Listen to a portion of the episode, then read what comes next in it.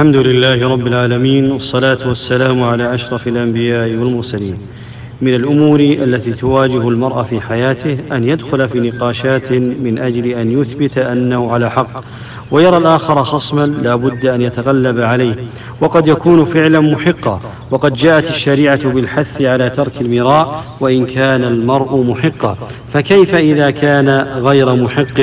يقول النبي صلى الله عليه وسلم أنا زعيم ببيت في ربض الجنة لمن ترك المراء وإن كان محقا.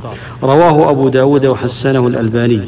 والبيت هنا القصر والزعيم هو الضامن المتكفل. والمراء هو الجدال والخصومة يتركه ولو كان محقا لأن الجدال يورث في النفس الأحقاد ويورث فيها الضغائن.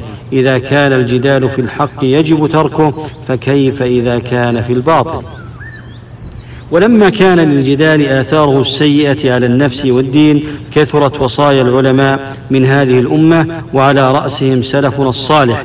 بالبعد عنه قال مالك بن أنس رضي الله عنه المراء يقسي القلوب ويورث الضغائن وقال أبو الدرداء رضي الله عنه كفى بك إثما ألا تزال مماريا يقول ابن أبي ليلى ما ماريت أخي أبدا لأني إن ماريته إما أن أكذبه وإما أن أغضبه. وهذا الإمام الأوزاعي رحمه الله يقول إذا أراد الله بقوم شرا فتح عليهم الجدل ومنعهم العمل.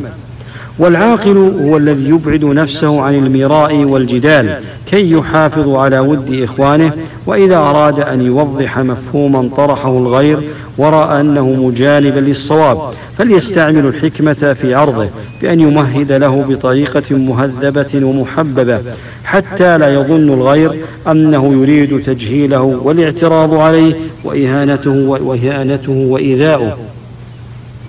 وليست هذه دعوة لإلغاء الحوار النافع والنقاش الهادف الذي تراعى فيه أصول الحوار وأن يقتصر على توضيح الفكرة دون الإلزام بها. ما لم يكن في ذلك نص بين. أخي إذا رأيت أن الحوار خرج عن المقصود منه وهو بيان الحق إلى الانتصار النفس وارتفعت فيه الأصوات فهذا علامة للجدل المذموم. يجب أن يقفل النقاش سواء كان هذا بين الزوجين أو الأصدقاء. هذا والله أعلم وصلى الله وسلم على أشرف الأنبياء والمرسلين.